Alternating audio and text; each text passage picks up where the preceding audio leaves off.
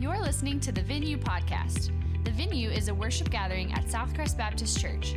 We hope that this podcast helps you find your greatest pleasure and purpose in Jesus. Amen. You'll go ahead and grab a seat. We're going to get to dive into God's Word. Hey, if you have your Bible, I hope you do, or even if you got on your phone, that's cool. Um, but turn to Hebrews. If you need to use table of contents, that is no shame. Hebrews is a great book to know and read. It's one of my favorites in the Bible, but I also get that it can kind of hide back there. And so if you hit James or First Peter, you've gone a little bit too far. We're going to be in Hebrews uh, and primarily in chapter 11 here just a minute, a little bit of chapter 10 and 12 as well. But um, Hebrews, if you'll find chapter 11, you'll be close enough. Book of Hebrews. And as you're turning there, I want to tell you about a couple of my friends. Uh, I had the opportunity to go to India twice in next 2017 and um, 2019. And the pastors there live in different regions that we work with. Uh, they come together for a two week event where we help talk with them about preaching, how to be better biblical communicators, and I learn a lot from them in that moment as well. But they come from all kinds of different regions in India. And one of my friends, he is from southern, southern India, and he told me about uh, what happens at their church every Sunday. I'm going to assume that what I'm about to share with you did, did not happen to any of you this morning. He said that uh, when the church members are on their way to church and they're driving their vehicles, they turn down a particular road that leads them to the church, and that men from the community, many of the men I'm describing now are either Muslim or Hindu, they stand at the side of the road with baseball bats and clubs, and as the believers drive their cars towards the church, they basically crowd around them at some point and they will beat their vehicles and then let them pass. They don't hurt them physically, but they beat their cars. They go to church, and then on the way out of church, uh, their cars, their vehicles get beat again. Probably you didn't have that experience this morning, did you? He said it like it was just kind of commonplace, no big deal. And I remember looking at him like, every Sunday morning, that's what they go through. Another friend, Paul, he lives on the border of India and Pakistan. And where he lives, there's a lot of extreme uh, Islamic beliefs held there. And Paul actually used to be a Muslim, was saved by the grace of Jesus Christ. And it's so cool to hear him compare the different religions and Islam compared to Christianity and how he, he believes Islam is really at its core demonic. Um, and I, I, agree with him. Uh, but he was talking about me coming to visit to visit Kashmir, and he said you need to bring your wife. And if you look it up, it's it's a beautiful place. Like it's in the mountains, right where India borders Pakistan, and it's it's beautiful. So you need to come. And uh, when you come, when we drive around, we'll just put a helmet on you, so when they throw rocks at you, it won't hurt. And I remember, like I was like, Paul, get out of here. He was like, No, I'm serious. Like we'll be in a van, but in case the rock breaks the window, you'll have the helmet, so it won't hurt you. And he's just smiling the whole time. And I was like I don't think we're coming to visit you, man. like, that's his day in, day out reality. Actually, the, the fir- in 2017, the first um, cohort that we did with him, he barely got to make it to the cohort in Delhi because he had been imprisoned uh, because some Muslims had thrown some false accusations at him. And so they kept him in prison for, I think it was like six months, and then eventually let him out uh, because th- there, there was no grounds for what he was in prison for. I share those stories because as you hear those, you probably feel what I felt as they shared them. I couldn't help but think, man, I have kind of, comparatively, not that comparison is very helpful always, but comparatively, I have a wimpy faith. Like day in, day out, they're, they're, or Sunday after Sunday, they go to church and their vehicles are beaten. We, we're, we're blessed enough. We have police that like patrol our parking lots so that no one messes with our stuff, right? Or my friend Paul, who literally, actually, one time on the way to one of the cohort, one of his friends was killed by a group of Muslims because um, he couldn't convince them that he wasn't uh, that he wasn't a Muslim. They have a strong faith, many of the believers there, where I think many of us have kind of a wimpy faith. When I say wimpy faith, wimpy Christianity, what do I mean by that? I think it displays itself in, in a lot of different ways. So maybe it's this wimpy faith in that you compare what you have to other what other people have, the material possessions you have, and you're like, well, God, I'm following you, I'm pursuing you, and I don't have near as much as whoever who's not following you, who's not pursuing you. God, are you God, do you even see me? Do you even care about me? And so rather than leaning in, often in that moment we can tend to just, I don't know about God. I don't know. I'm just kind of, you, you, go, you go sit at uh, J&B or Gold Stripe or pick a coffee shop, Starbucks, and you're like, I don't know, man. You're telling your friend, I just, I just don't know if God's real right now. Like, I just, he seems distant. Maybe you, you applied for that promotion at work, and someone who's not a believer doesn't give a rip about the Lord, they got the position and you didn't. And so you go home and you tell your spouse, like, I, I don't know, like, why am I living, why am I walking in faith if, if God's not going to respond? Some of you, you've been, you've been praying for that special someone, right? And you're hoping to meet them and, and you're praying. Maybe you're, I think, I think often, if I can talk to the college students for a second, I think often you, you freak out way too early about finding the person. Just saying, when people are like, I don't know, man, I'm just getting old. I'm like 23 and I haven't found anybody. I'm like, 23, you're a baby, bro. or girl.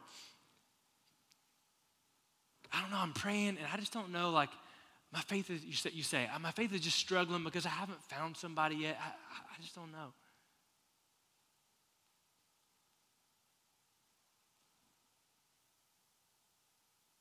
I've been, I've been praying in general. I still think God is hearing me. Man, it's just so hard to read my Bible. I want to get up, I know I should, but when I read it, it's just hard to understand it. Lauren and I had the opportunity to go to the Dominican Republic with her work this summer in a, mission trip. And I say this because it was kind of mission, kind of what they call vision, where we were learning about the ministry there. And two of the days we were there, we, we poured concrete not the American way. So, what I mean is, we showed up to pour concrete floors for these houses. And I'm like, man, where's the big truck gonna roll in? And I'm gonna be like, yeah, you pour it here. And we show up, and they've got shovels, one wheelbarrow, a big old pile of sand, several bags of cement, and a big old bucket of water. And they're like, all right, we're gonna mix some concrete. I'm like, you have got the wrong guy here. like, what is going on? So there's uh, several from our team there um, from Beatonville where one works. And I think a lot of us are like, yeah, man, you know, we, we're in shape, we work out, it'll be fine. And within 30 minutes of shoveling concrete, I felt like we were like, how my calluses hurt. like, we're like, where's the water? Uh, it, it, it, it got bad quick, mainly our complaining and griping. And part of the reason was like, we're, we just, as with what I do, I work hard, but I don't do much manual labor. You're like, yeah, we know. Howard, our uh, facilities manager in the last service, said, "Amen, brother." When I said that, so slap him later. Um, but I'm not. I don't do that much, and so when it comes to outdoor labor, I, am just not in great shape, so to speak. I, I, I wimp out pretty easy. I think, unfortunately, that's an accurate portrayal of our faith. That a lot of us we're not we're not tried very much. And so as soon as things get hard, we're like, how my calluses? Like, we act like babies. Wimpy. I, I, whether you agree or not, I think it's true. But can, would you acknowledge that we have kind of a wimpy faith in America? Can, can help me out a little bit. You, okay, okay, okay. I know you stayed up late watching that epic tech game. We just crushed Stephen F. Austin by the skin of our teeth. how do we overcome a wimpy faith? A faith that is, that is always fluctuating, going, I don't know if I trust God. I don't know if I can believe Him. I don't know. I'm really struggling. How do we, how do we learn to have a strong faith that clings to Jesus through it all? How do we do that? I love the book of Hebrews for so many reasons, but one of the reasons is the author is really compelling us to do that. As he wrote to the original recipients, it becomes clear that these were probably some believers who come, were coming from a uh, Jewish background and were experiencing persecution. And because of their persecution, they're being, t- and even being persecuted by Jews, they're being tempted to, to quit following Jesus, to, to let go of their faith in Christ and just kind of, uh, kind of walk away from the faith. And he's encouraging them and challenging them through it all. He explains Jesus is better. As a quick side note, if you said, give me three words to describe the book of Hebrews, I would say it's Jesus is better. That's, that's what the author is showing us. But the whole reason he's showing them over and showing us over and over that Jesus is better is to challenge us, to compel us to cling to Jesus. Don't give up. Don't lose faith. Don't be overcome with a wimpy faith, but rather cling to Jesus. Y'all still with me? Anybody need to hear that this morning? I know I do often. Often. Just Wednesday, I was kind of in this weird headspace, like, man, God, what's going on? And then I remembered what I was going to be preaching to you guys. And as I walked through this, like, yeah, I need to overcome a wimpy faith and cling to Jesus. How do we do it? How do we do it? Here's what we're going to do we're going to read a, a, large portion of scripture this morning, really all of chapter 11 and a little bit of chapter 12. And I'll give a little bit of commentary as we go. But after we walk through it, I want to show you, I think, what is right from the text five things the author gives us to overcome a wimpy faith, to overcome a wimpy Christianity. Now, before we start reading, I want to give you a little bit of context. I've already given you some, just the book in general. But look at chapter 10, verse 36. So, to kind of lead up to this, he's challenged them to, man, because of what Christ has done, we can enter into the throne room boldly and we need to encourage each other. And he says, we need to quit sinning deliberately. And actually, look at verse 35. He says, of chapter 10. So don't throw away your confidence, which has a great reward. And that word confidence, he's talking about your faith, your assurance in who Jesus is. Don't throw away your confidence. Verse 36 For you need endurance, so that after you have done God's will, you may receive what was promised. So he says, as you're living this Christian life, you're going to need endurance. You're going to need something that overcomes a wimpy faith that just fluctuates all the time and cling to Jesus. You're going to need endurance. He even says in verse 39, we're not those who draw back and are destroyed, but we are those who have faith and are saved. Now, chapter 11, speaking of faith, he says this Now, faith is the reality, or the ESV says, assurance of what is hoped for, the proof or the conviction of what is not seen. For by this our ancestors were approved, meaning by faith, all these people he's about to list are, are those who have gone before us and we're looking forward to the Messiah. We look back to the Messiah. They were approved, they were commended in their faith. And then verse 3 By faith, we understand that the universe was created by the Word of God, so that what is seen was made from things that are not visible. By faith, Abel offered to God a better sacrifice than Cain did. By faith, he was approved as a righteous man because God approved his gifts. And even though he is dead, he still speaks through his faith. By faith, Enoch was taken away, and so he did not experience death. He was not to be found because God took him away. For before he was taken away, he was approved as one who pleased God. Now, without faith, it is impossible to please God, since the one who draws near to him must believe that he exists and that he rewards those who seek him. By faith, Noah, after he was warned about what was not yet seen and motivated by godly fear, built an ark to deliver his family. By faith, he condemned the world and became an heir of the righteousness that comes by faith. By faith, Abraham, when he was called, obeyed and set out for a place that he was going to receive as an inheritance. He went out even though he did not know where he was going.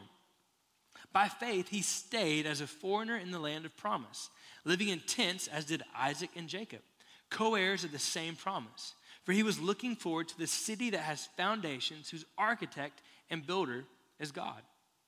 By faith, even Sarah herself, when she was unable to have children, received power to conceive offspring, even though she was past the age, since she considered that the one who had promised was faithful. Therefore, from one man, in fact, from one as good as dead, that's a lovely description, came offspring as numerous as the stars of the sky and as innumerable as the grains of sand along the seashore. Now, in, in verse 13 through verses 13 through 16, he's going to kind of unpack a little bit of what's going on here with faith, but I want you to make sure you get this. Do you see the element of action associated with faith here? Do you see that? So, because Noah believed, he had faith that God wasn't lying, he built an ark. So Noah didn't sit back and go, God, I believe you for sure, I trust you. Why I'm building no ark? No, he believed, so he built an ark. Abraham believed God, even though he didn't know where he was going. It says he left, he set out. God, I ain't got a clue where you're taking me, but I'll go because I trust you. So faith is evidence not just by, yeah, I believe God, He's awesome. No, faith is evidenced by your life, right? James would say, faith without works is what? Is dead. Yeah. So you can say you believe God all day long, but if you believe Him, it'll be evidenced by your life. You'll, you'll act upon, I do trust God, I do have faith. Verse 13 These all died in faith, although they had not received the things that were promised. But they saw them from a distance, greeted them, and confessed that they were foreigners and temporary residents on the earth. Now, those who say such things make it clear that they are seeking a homeland. If they were thinking about where they came from, they would have an opportunity to return. But now they desire a better place, a heavenly one. Therefore, God is not ashamed to be called their God, for he has prepared a city for them. By faith, Abraham, when he was tested, offered up Isaac. He received the promises, and yet he was offering his one and only son, the one to whom it had been said, Your offspring will be traced through Isaac. He considered God to be able even to raise someone from the dead. Therefore, he received him back, figuratively speaking. By faith, Isaac blessed Jacob and Esau concerning things to come. By faith, Jacob, when he was dying, blessed each of the sons of Joseph, and he worshiped, leaning on the top of his staff. By faith, Joseph, as he was nearing the end of his life, mentioned the exodus of the Israelites and gave instructions concerning his bones. By faith, Moses, after he was born, was hidden by his parents for three months because they saw that the child was beautiful and they didn't fear the king's edict. By faith, Moses, when he had grown up, refused to be called the son of Pharaoh's daughter and chose to suffer with the people of God rather than to enjoy the fleeting pleasure of sin. For he considered reproach for the sake of Christ to be greater wealth than the treasures of Egypt, since he was looking ahead to the reward. By faith, he left Egypt behind, not being afraid of the king's anger. For Moses persevered as one who sees him who is invisible. By faith, he, he instituted the Passover and the sprinkling of the blood so that the destroyer of the firstborn might not touch the Israelites. By faith, they crossed the Red Sea as though they were on dry land. When the Egyptians attempted to do so, they were drowned. By faith, the walls of Jericho fell down after being marched around by the Israelites for seven days. By faith, Rahab the prostitute welcomed the spies in peace and didn't perish with those who disobeyed. And what more can I say? Time is too short for me to tell about Gideon, Barak, Samson, Jephthah, David, and Samuel and the prophets, who by faith conquered kingdoms, administered justice, obtained promises, shut the mouths of lions, quenched the raging of fire, escaped the edge of the sword, gained strength in weakness, became mighty in battle, and put foreign armies to flight. Women regained their dead, raised to life again. Other people were tortured, not accepting release, so they might gain a better resurrection. Others experienced mockings, scourgings, as well as bonds and imprisonment. They were stoned, not like marijuana, but like people hit them with rocks. They were sawed in two. They died by the sword. They wandered about in sheepskins, in goatskins, destitute, afflicted, and mistreated. The world is not worthy of them. They wandered in deserts and on mountains, hiding in caves and holes in the ground. All these were approved through their faith. They were commended. God was pleased with it. But they did not receive what was promised, since God had provided something better for us, so that they would not be made perfect without us. A couple things, real quick, before we jump into the first two verses of 12, and then we'll be done reading. First of all, as a quick side note, this is what we just read is a great reason why you should read all of your Bible. Like I, I, hear, say this as an invitation. If we are reading that and you're like, bro, I ain't got a clue what all this is about. Like, is he? What is going on? It, then maybe you need to read some more of the Old Testament. I would encourage you, and to realize that the Old Testament and New Testament are linked together, and so much of the Old, Te- excuse me, the New Testament is built upon the Old Testament foundation. So, if you want to read your Bible and know it better, you got to read the Old Testament too. All right, back to this. So, he says they were approved through their faith, but they did not receive what was promised. So, as we read through there, you saw some of them, they did receive some sort of promise, like they got to see it or behold it. Like, for example, Sarah having a child. There was some promise, but they didn't get to see the they didn't get to receive the ultimate promise. To help us get all the context, all of God's promises are fulfilled. They are yes and amen in who? His name is Jesus. So, because Jesus had not come yet, they did not receive the ultimate promises of God yet. They received some of them, but it wasn't in its fullness. Since God had provided something better for us. The better he's referring to, if you read through the book of Hebrews, which I encourage you to do if you have not, he lays out how Jesus is. I said earlier, Jesus is better, and his covenant is better. So rather than the Old Testament covenant of you come and you bring these sacrifices, the offerings to, to try to cleanse yourself and be in right relationship with God, Jesus left heaven's throne, God Himself, came and lived a perfect life and then made Himself the ultimate sacrifice on the cross for our sins. And through his sacrifice, we come into a relationship with God where Jesus clings to us. And our relationship with God is based not on what you and I do or don't do, but rather it is based on the perfect shed blood of Jesus Christ. Amen. It's based on him. So our covenant, our relationship with God is secure in Jesus. So he says, what was better was Jesus coming. And he says, unpacks a little bit more. Then to verse 40, so that they, speaking of all these people, the Old Testament people who looked forward to the coming of the Messiah while we look back to the Messiah, they would not be made perfect without us. So he's saying, ultimately, all the promises of God are fulfilled in Jesus. And when he comes again and our bodies are resurrected and we experience heaven, in that moment, we will be made perfect, all believers, and secured and perfect in Christ. And the author is saying, that's going to be better. They haven't received their promises fully yet, but they will one day when Jesus Christ returns, along with all of us who have placed our faith and trust in Jesus. Now, verse or chapter 12, verses 1 through 2, last bit we'll read. Therefore, so in light of all we just read, and really you could say all of Hebrews, since we also have such a large cloud of witnesses surrounding us, let us lay aside every hindrance and the sin that so easily ensnares us. Let us run with endurance the race that lies before us, keeping our eyes on Jesus, the pioneer and perfecter of our faith. For the joy that lay before him, he endured the cross, despising the shame, and sat down at the right hand of the throne of God.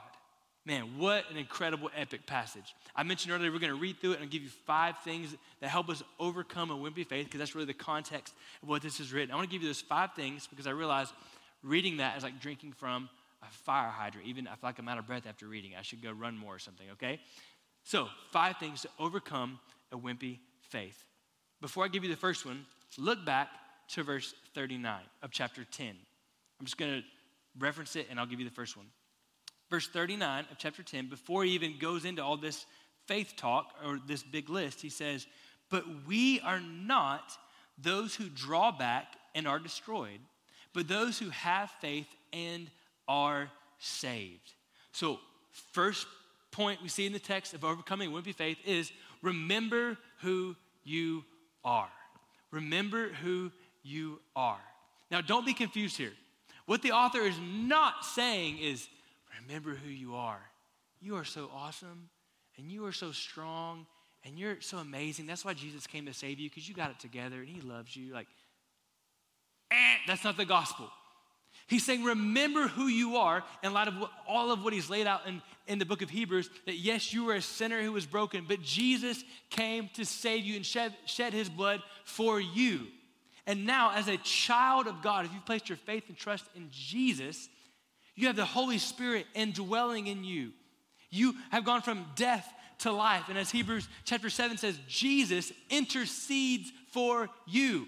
So, because of that, we are not those who draw back and are destroyed, but those who have faith and are saved. Remember who you are. You know what? Often when I'm struggling, and I know you too, when you're struggling with wimpy faith and this like, oh man, it's just hard. I keep giving into this sin, or I keep like doubting God, or I keep wandering, drifting from God. I keep struggling. You know what? We often, between our own flesh and, and Satan, I think we kind of get in our head this like, man, I just like, there's just no hope for me. Like, I'm just never really going to pursue Jesus. I'm never going to grow out of this sin. I'm never going to mature past this. I'm never going to cling to Jesus. I think the reason The author of Hebrews wrote verse 39, inspired by the Holy Spirit, and again, in context, if you got to endure, is he saying, remember who you are. Don't buy the lie that you're always going to just, I'm just worthless, I'm hopeless, I'm never going to grow in this. No, you are a child of God. And because Jesus has saved you and the Holy Spirit indwells in you, there is always hope. You don't have to falter and fall away from Christ. You can cling to him because he has clung to you. Are you with me? Remember who you are. Don't buy the lie. You are a child of God. You are not destined to be held by sin's grasp forever. We just sang about it in the hymn a minute ago. Jesus holds my destiny. Man, I'm just never gonna have faith. I'm never gonna overcome and have a, have a strong faith. Jesus holds my destiny, and because of that, there's hope for me having a strong faith. Amen? I don't have to buy the crap that Satan's throwing at me or that my own insecurity throws at me. Jesus is my hope. Remember who you are in Christ. Before I give you the second one, I want to help you see this connection. I think it's super cool.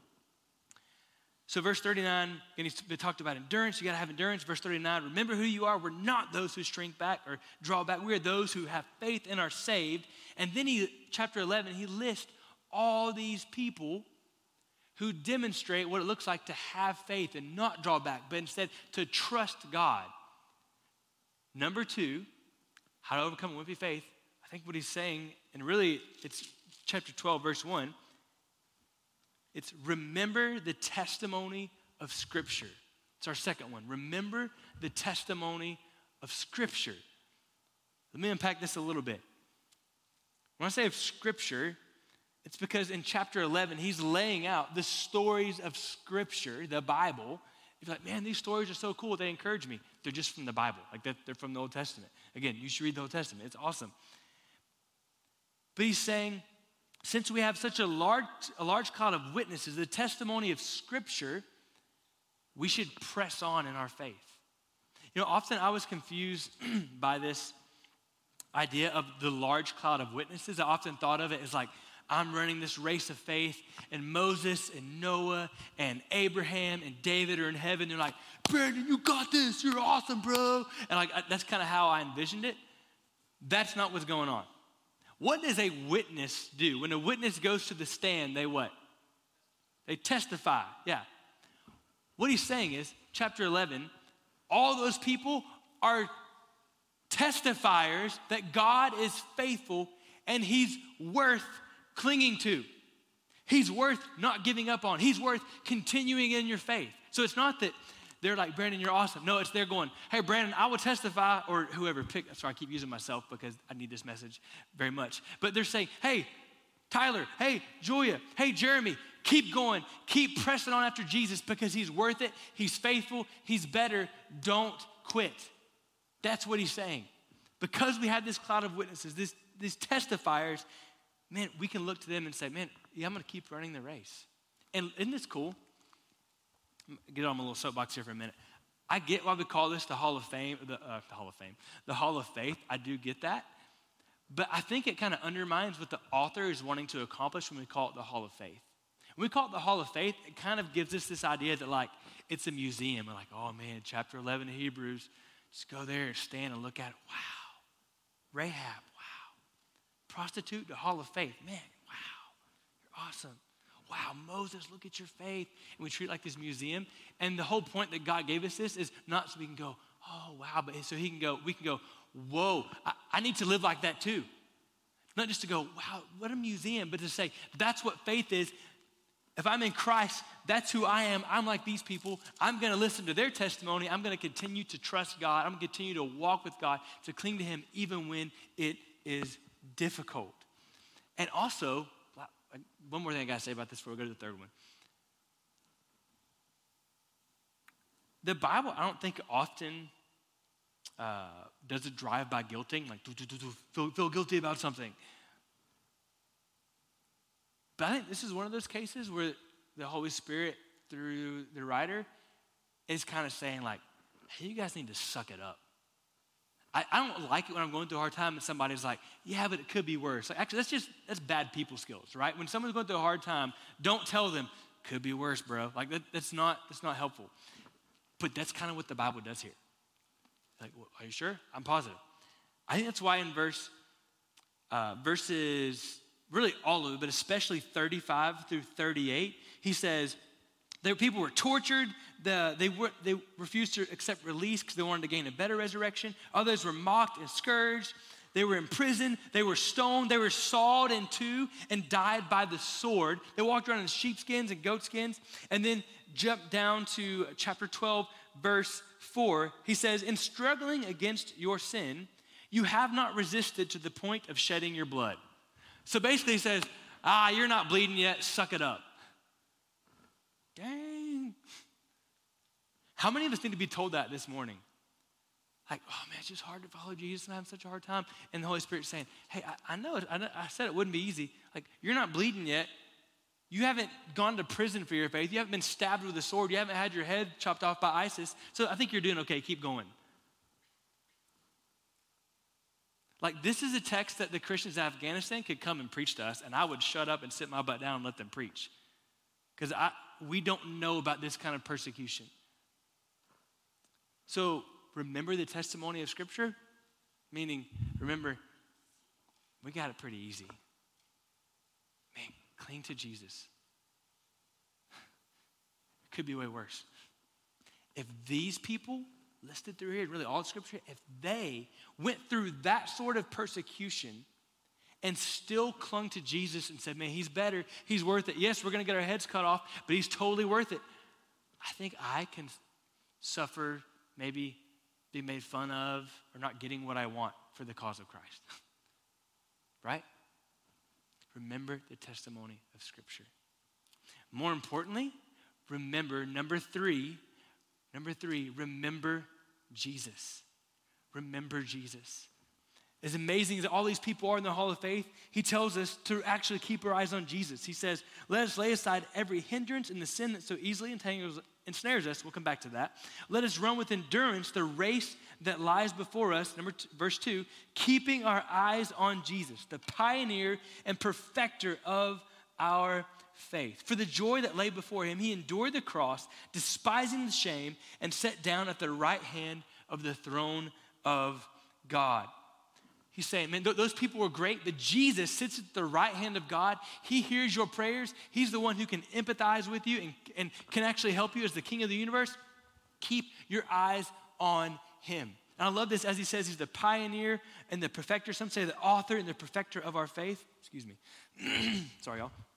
The idea is that He is the object of our faith. So, because He died for our sins, we place our faith in Him. That's how we are saved. I think chapter 5 says He's the source of eternal salvation. So, we place our faith in Him as the object, object of our faith, and He is the model of our faith. That's why we keep our eyes on Jesus, because as we look to Him, we go, man, is it worth following him? Is it worth clinging to him? Yes, because he suffered and died for me. He went to the cross for me. So he's the object, he motivates me in that, and he's the model, meaning Jesus knows what it is to suffer and to still trust God. But yeah, but Jesus doesn't know what it's like to feel forgotten by God. Wrong. Jesus hung on the cross and said, My God, my God, why have you forsaken me? Jesus, when he experienced the full brunt and the full blow of the weight of our sin and our shame and our guilt and condemnation, when he experienced that, he experienced the separation from the Father for the purpose that you and I can know relationship with the Father. So don't talk to Jesus like, well, you don't know what pain is. No, Jesus knows what suffering is. You got scars, Jesus has scars. It's hard to follow God, it's painful. Jesus, in following God, knows the pain of following God. But yet, he would say it is totally worth it. That's why it says he despised the shame. So he wasn't like, oh man, great, I'm gonna hang naked on a cross and be nailed to a cross. Oh, yay for me. That's ridiculous. That's stupid. No, he despised the shame. That's why he, he was in the garden um, sweating drops of blood. It's gonna be terrible. Despised it. But for the joy set before him, he endured the cross. What was that joy? To, to sit at the right hand of the throne of God. So now Jesus, at his name, every knee will bow, every tongue confess that Jesus is Lord. He's the King of the universe. And I think, as spelled out in Hebrews, part of that joy set before him, a big piece of that was the joy of accomplishing, accomplishing salvation, bringing restoration and reconciliation to humanity.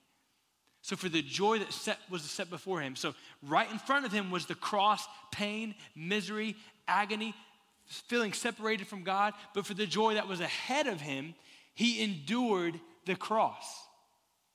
This leads us to our fourth point that is, remember the joy to come.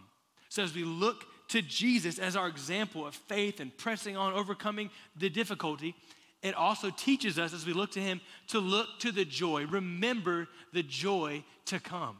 That's what faith is, y'all. That's why you don't have to turn back to it, but that's why in chapter 11, verse 26, it says of Moses that he considered reproach for the sake of Christ to be greater wealth than the treasures of Egypt, since he was looking ahead to the reward. It's that same idea of, of hey, man, Egypt has a lot to offer, but what God has to offer is better. It may not be right in front of me yet. I can't maybe taste and experience it yet, but I know that what Jesus has is better. Remember the joy to come. I, I think for most of us, because we're selfish people, this may be one of the greatest, most important aspects of overcoming wimpy faith is remembering the joy to come. I don't know about y'all, but I want the best. Like my, my wife makes fun of me often because like we'll go in a store and I'm like, well, if it's more expensive, it must be better, right? And she's like, you're stupid, right? Like, uh, just because it's more expensive doesn't mean it's better. It's better. But I like the best. So like if you we're having a party at the house and you bring some blue blue bunny ice cream instead of bluebell, I'm gonna be disappointed. You know what I'm saying? Like I will give you three extra dollars. Get the bluebell, bro. like, we need to flip our understanding of God's goodness in our minds. We have this idea often that, like, well, I'm to follow God, I'm just to settle for second best. When we think like that, we've bought the lie from the enemy. What God has is always better. I remember, I don't know why I keep bringing like dating references, sorry, but I remember dating a girl in high school and I was so mad. We broke up. My dad was like, Brandon just means God has somebody better. And I was like, You don't even know, Dad. Like, I was so mad. And I remember when I met Lauren, I was like, My dad was right. God had somebody better. I could never imagine it, but God knows what He's doing. It's funny. He's the king of the universe, and He actually knows what He's doing. Know that what He has is better. So when you're struggling, man, I want to give into that sin. I don't really want to follow Jesus. I want to do what's easier right now. Remember that what He has, even if it's not received until heaven's gates, What he has is better. There's more joy, joy, there's more satisfaction to be had in him. So keep running the rest, race. Keep enduring. I think when we begin to know that he's better, as the Psalms say that at God's right hand are pleasures forevermore, who sits at the right hand of God? Jesus. With Jesus, our pleasures forevermore. Just thought about that right now. It's kind of cool. But I think a great way, like in that battle of remembering that he's where the joy is, and that, that's not, sorry, Tara-Leigh Cobble, Bible recap slipped out there. What I mean is remembering the joy to come is let us, verse one, let us lay aside every hindrance and the sin that so easily ensnares us. I think so. As we want to run, this is picture of running the race and stripping off whatever may hinder or slow us down. Why would you run with a 20 pound vest on if you're just running and not trying to run the Murph or whatever? You strip that off so you can run faster. I think the greatest way to strip off those things that ensnare us and slow us down is to remember that Jesus is better. Jesus is better. You're running the race slow, you're not pursuing Christ much, you're feeling wimpy in your faith. Remember, He is better. And when you do that, you begin to strip off that which, that which slows you down. I, I got to finish. So if you give me about two minutes, we'll finish. Here's the fifth thing. Really epic drum roll. Number five, run run. How do you overcome a wimpy faith? You keep going. You keep having faith. You run. That's why he says, let us run with endurance the race that lies before us. We may not know what lies before us, but we're going to run with endurance, keeping our eyes on Jesus. Endurance, that word there, literally in the Greek, it's, it's active. So it's not, pa- so endurance is not passive. We often think of endurance as passive, like, oh, I'm going to endure this, or like, how long is this fool going to preach today? Let me endure this, right? Let me sit back. Or like, I felt like Texas Tech was kind of enduring the game yesterday. Like, are y'all going to endure or are you going to actively try to win the game, right? Anybody else feel that way? Endurance here is active. I'm going to press on. I'm going to pursue. I'm going to get after it. Let us run with endurance. How do you overcome wimpy faith? You keep going, putting one foot in front of the other. I think so many of us, the problem with our faith is we just quit running. We quit remembering, and then we just quit running. We're like, oh, this is hard. I'm just going to stop for a little bit. And then a year goes by, or six months goes by, or six years go by, and we're like, oh man, I haven't really grown in my faith because you quit running. Think about like a marathon runner. If they quit running every time they feel pain, or every time they get discouraged, they're never going to finish the race. This is in no way a humble brag because it was terrible. Lauren and I, she's done a couple marathons. I've done one, and it was terrible. How do you know it's not a humble brag? There's a time cap of seven hours. My, my actual, my, my own parents were afraid I wasn't going to make the time cap. Like, like I, was, they were calling me at like five hours, 50 minutes, like, hey, Lauren's been here for about an hour. You, you still coming? it, so, not a humble brag. But I remember in that marathon, like, this is, gosh, seven, 10 years ago, we were in San Antonio, and before the race, there's all there. I told you two minutes. Give me two more minutes, then we'll finish, promise. there's all these people gathered around at the starting line. It's like, yeah, this is gonna be awesome. People are like, it's your first marathon, high five. So we all start running, and it's just this like majestic, amazing, right? Right? Like, it's gonna be so great. Chariots of fire. And after about 45 minutes, the crowd is gone, and you're starting to think, Am I really gonna run 26.2 miles? And then this weird thing starts to happen. At least for me, maybe I'm just a terrible person, probably so. As you're running, as I was running, I began to like look and be like, that person is seven times my size and I can't catch up with them. Like, how is that possible? Or that person is seven times my age. Literally, there were some people that I thought they're seven times my age, and I can't, they're gonna beat me. You start comparing yourself to other people when you're running, you're gonna quit real fast. If you, if you are only gonna run when people are cheering you on, you're gonna quit real fast. I remember one of the worst parts of that marathon is like, so the majority of the race, it was in San Antonio downtown. It was, it was beautiful. But part of the race, I think it was around mile 16 or 17, which for me was like the worst. At that point, really was like, ooh, like zombie walking through the marathon. And they had us run through a cemetery. Why would you do that? it was like, they're like, are they gonna, am I just gonna, do I die here? Is this where I die and they have an open grave, but it's not gonna go fall in it? Like, what are we doing? If you get overwhelmed in a marathon by your current circumstances, oh, you'll quit real fast. No one around me but a bunch of dead people. Why am I running? My wife is way ahead of me. There's no Gatorade to drink here. What am I doing? You keep your eyes on where you're going. If you, in your Christian race, get obsessed with your circumstances, you're going to quit running often. It's not about your circumstances, it's about your Savior. Keep your eyes on Jesus. If you get obsessed with your pain and your problems, oh, this is so hard. You're going to quit running. You're going to have this wimpy Christianity. You get obsessed with the perfecter of your faith, Jesus Christ, and you get your eyes on him and you run after him. Even when he seems distant and even when faith in him seems difficult, you keep running. Remember, run. Remember, run. How do you overcome a wimpy faith? Remember, run. Remember, run. Let's not be a generation, let's not be a church whose faith looks like a roller coaster, or whose faith hits a dead end every six months. Let's remember and run, knowing that Jesus is better. Our worship team's going to come up, and as we respond, we're going to sing a song in a minute, and there'll be some folks down front. Maybe you just want to come, and you're like, hey, I've never trusted Christ, but hearing about how He paid the price for my sins, I can have a relationship with God because of what He's done. It's not based on me. That sounds awesome.